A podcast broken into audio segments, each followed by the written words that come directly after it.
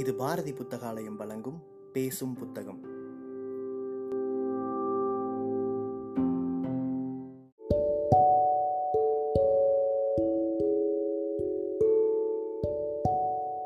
Book day இணையதளத்தின் மூலமாக முன்னெடுக்கப்படும் வாசகர்களுக்கான வாசிப்பு போட்டியில் தேர்வான சிறுகதையை கேட்க இருக்கிறீர்கள்.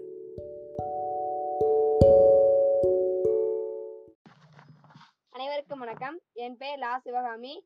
நான் அரசு உயர்நிலைப்பள்ளி பட்டமுதல்ல டென்த் ஸ்டாண்டர்ட் படிக்கிறேன். இப்ப நான் கதை சொல்றப்போடைய புக்கு பேர் என்னதுன்னா குழந்தைகளுக்கான விக்ரமாதித்தனின் விசித்திர கதைகள். இதை எழுதியவர் யாருன்னா எஸ்பி சின்னச்சாமின்றவரு இந்த புக்கை எழுதினாரு. இந்த புக்ல மூணாவது டாபிக்கா இருக்கிற ஆத்திரத்தால் அறிவிழுந்த மன்னன்ற தலைப்புல நானே இப்ப கதை சொல்ல போறேன். ஒரு நாட்டுல அதாவது விசால நாட்டுல நந்தன் என்னும் மன்னன் ஆண்டு வந்தான். நந்தன் நற்குணம் நற்செயல்கள் நிறைந்து குடிமக்கள் மனம் கோணாமல் நாட்டை செங்கோலாட்சி செய்து வந்தான். எத்தனையோ மாமன்னர்கள் தங்கள் மகளை நந்த மன்னனுக்கு திருமணம் செய்து கொடுக்க தயாராக இருந்தும் மன்னனுடைய கெட்ட காலம் என்னவோ அரச அரச குடும்பத்தை சாராத சாதாரண குடிமக்களை சார்ந்த அழகான பெண்ணை அவன் திருமணம் செய்து கொண்டான். நந்தன் மன்னன் திருமணம் செய்து கொண்ட பிறகு மனைவியின் அழகில் மயக்கம் கொண்டவனாக அரசவைக்கு வருவதை தவிர்த்து அந்த புறமே கதியாக கிடந்தான். இதன் காரணமாக குடிமக்கள் பலவிதமான இன்னல்களுக்கு இலக்காகி தவித்தார்கள். நாட்டில் கொள்ளை கொலைகள் பெருகின. நாட்டு நிலைமை சீர்கெட்டு போவதை கண்ட அமைச்சன் சந்தனும் ராஜகுரு சாராத நந்தரும் அம்மன்னனின் நிலை குறித்து கவலையோடு சிந்தித்தனர். ஒரு நாள் அமைச்சர் ராஜகுரு மன்னனை சந்தித்து அறுவரை கூறுவதற்காக அந்தப்புறம் சென்றார். அவர் சென்ற சமயம் மன்னன் மனைவிடம் உல்லாசமாக உரையாடி கொண்டிருந்தான். நன் அந்த நேரத்தில் ராஜகுரு அந்தப்புறம் வந்தது மன்னனுக்கு கடும் கோபத்தை அளித்தது. ஆத்திரத்தில் அறிவு நிதானம் தவறிய மன்னன்.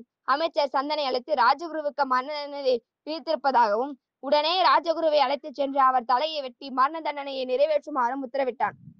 அமைச்சர் சந்தனோ ராஜகுருவின் மரண தண்டனையை நிறைவேற்ற மனம் ஒப்பாமல் அவனை தன் வீட்டிற்குள் பிறர் அறியாமல் மறைத்து வைத்து விட்டான். மறுநாள் மன்னனை சந்தித்த அமைச்சன் ராஜகுருவை தான் கொன்று மரண தண்டனை நிறைவேற்றி விட்டேன் என்று பொய்யாக சொல்லி வைத்தான். மாமன்னவும் மிகவும் நல்லது என்றான். சில நாட்களுக்கு பிறகு இளவரசர் ஜெயபாலன் வேட்டைக்கு புறப்படுவதற்காக கிளம்பிக் கொண்டிருந்தான். கிளம்பும் போது சகன தடை ஏற்பட்டது. அதாவது காலமில்லா காலத்தில் மழை பூமி அதிர்ச்சி புயற்காற்று பாய்ந்து மறையும் எரிநட்சத்திரம் இவை போன்ற கெடுதலை அறிவிக்கும் சம்பவங்களில் பல அப்போது நிகழ்ந்தது.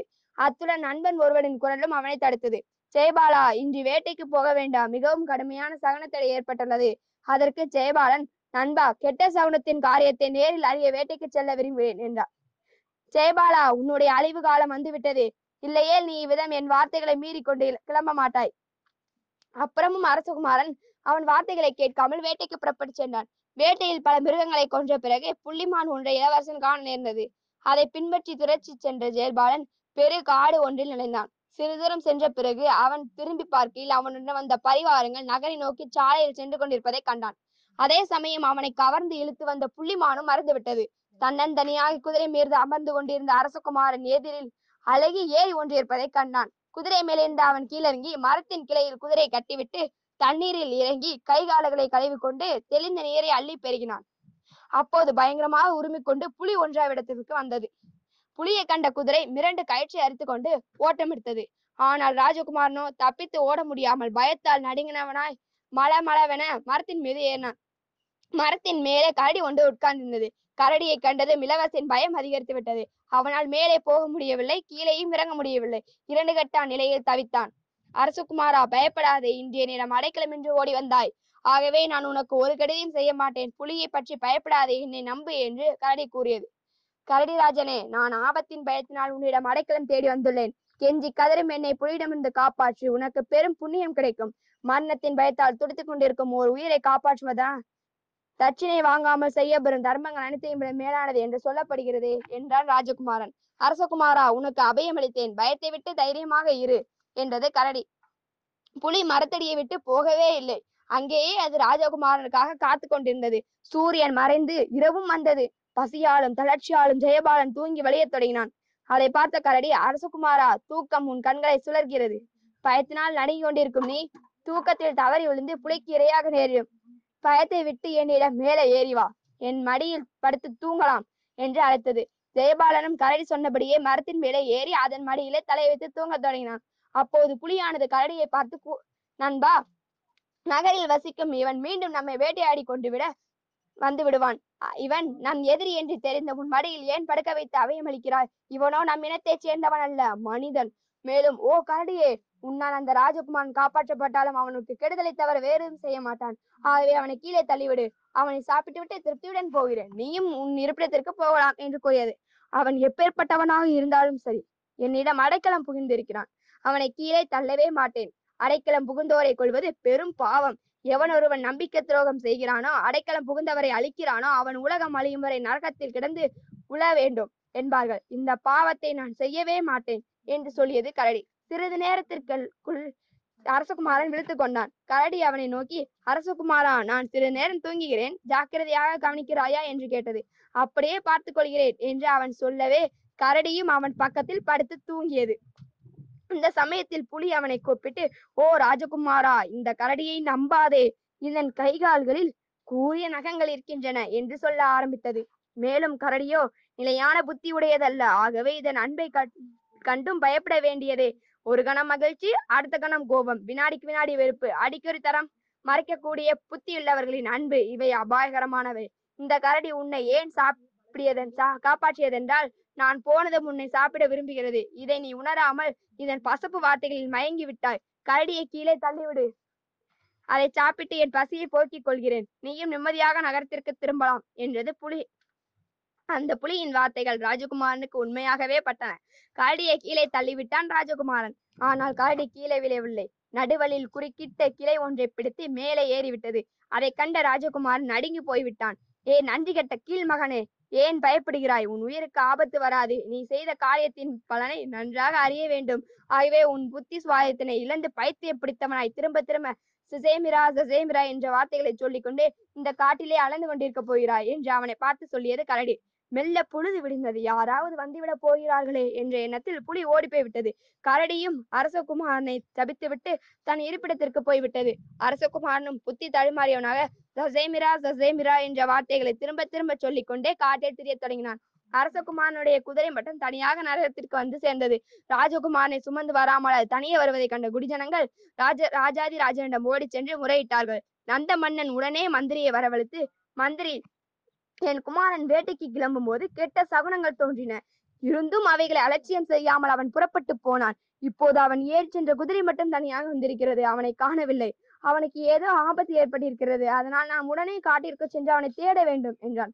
அவ்விதமே மன்னனும் மந்திரியும் காட்டிற்கு சென்று தேடினார்கள். அங்கு புத்தி மாறியவனாய் ஜெயபாலன் ரசேமிரா என்ற வார்த்தைகளை சொல்லிக்கொண்டே திரிந்தான். மைந்தனின் நிலையை கண்ட நந்த மன்னன் சொல்ல முடியாத துயரத்தில் மூழ்கினார். மணி நேர வல்லவர்கள் வரவைக்கப்பட்டனர் எவ்வளவு முயன்றும் அவர்களுக்கு அரசகுமாரின் புத்திசுவாதத்தை மாற்றவே முடியவில்லை.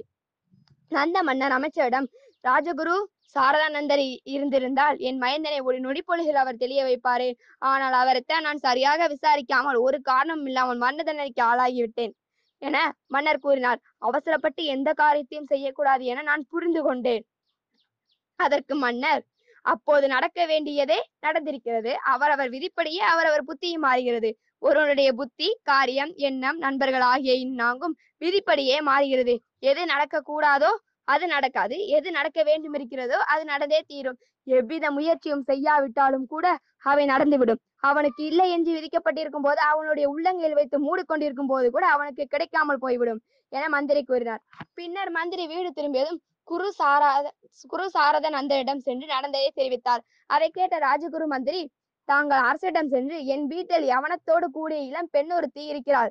அரசகுமாரனை அவள் நேரில் பார்க்க ஏற்பாடு செய்தால் அவள் ஏதாவது ஒரு வலை சொல்லக்கூடும் என்று தெரிவிங்கள் என்றார். மந்திரியும் அதே போல நந்தமனிடம் சொன்னார்.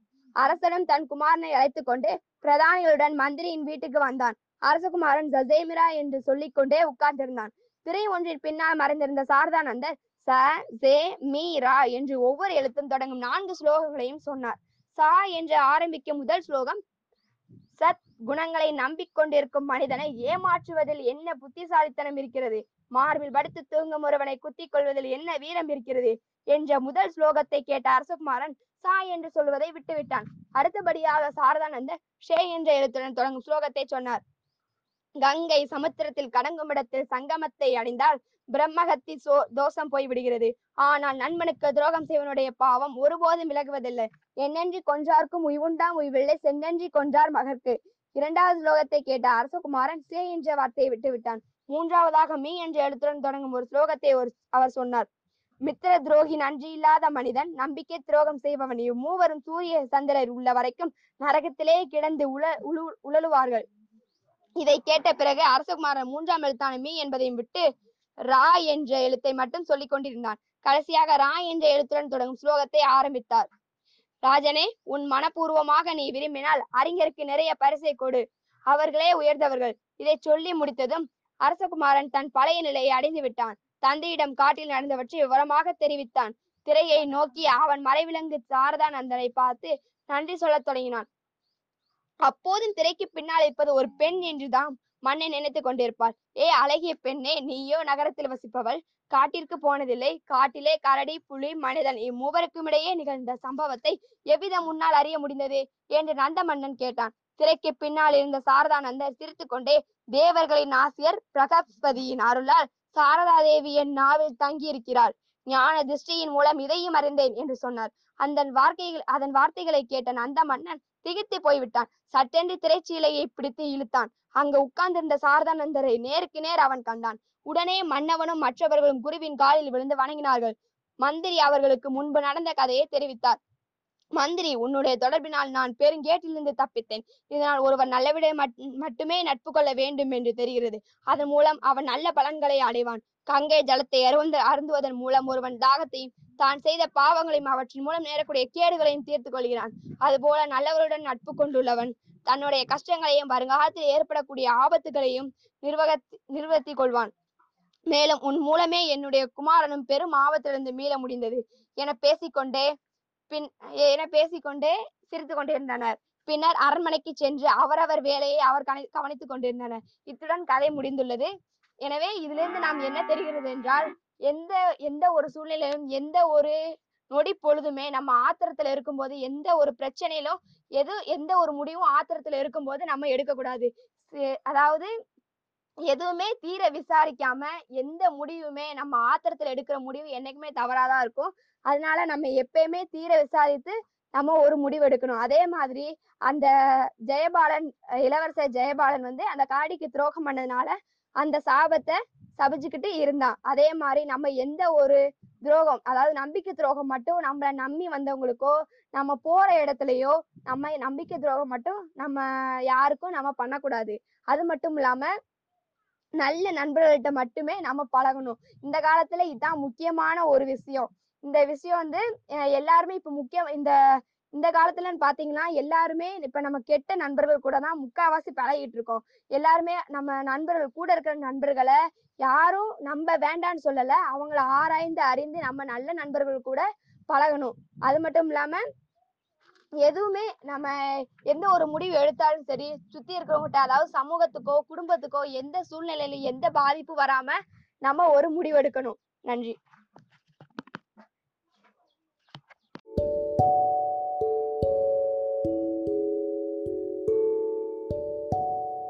சிறுகதையை கேட்ட வாசகர்கள் தங்களுடைய கருத்துக்களை மறக்காமல் அனுப்பி வைங்க. புக் டே இணையதளம் மூலமாகவோ அல்லது நாங்கள் கொடுத்துருக்கிற வாட்ஸ்அப் எண் மூலமாகவோ அல்லது எங்களுடைய சமூக வலைத்தள பக்கங்களின் மூலமாகவோ உங்கள் கருத்துக்களை மறக்காமல் தெரிவிங்க.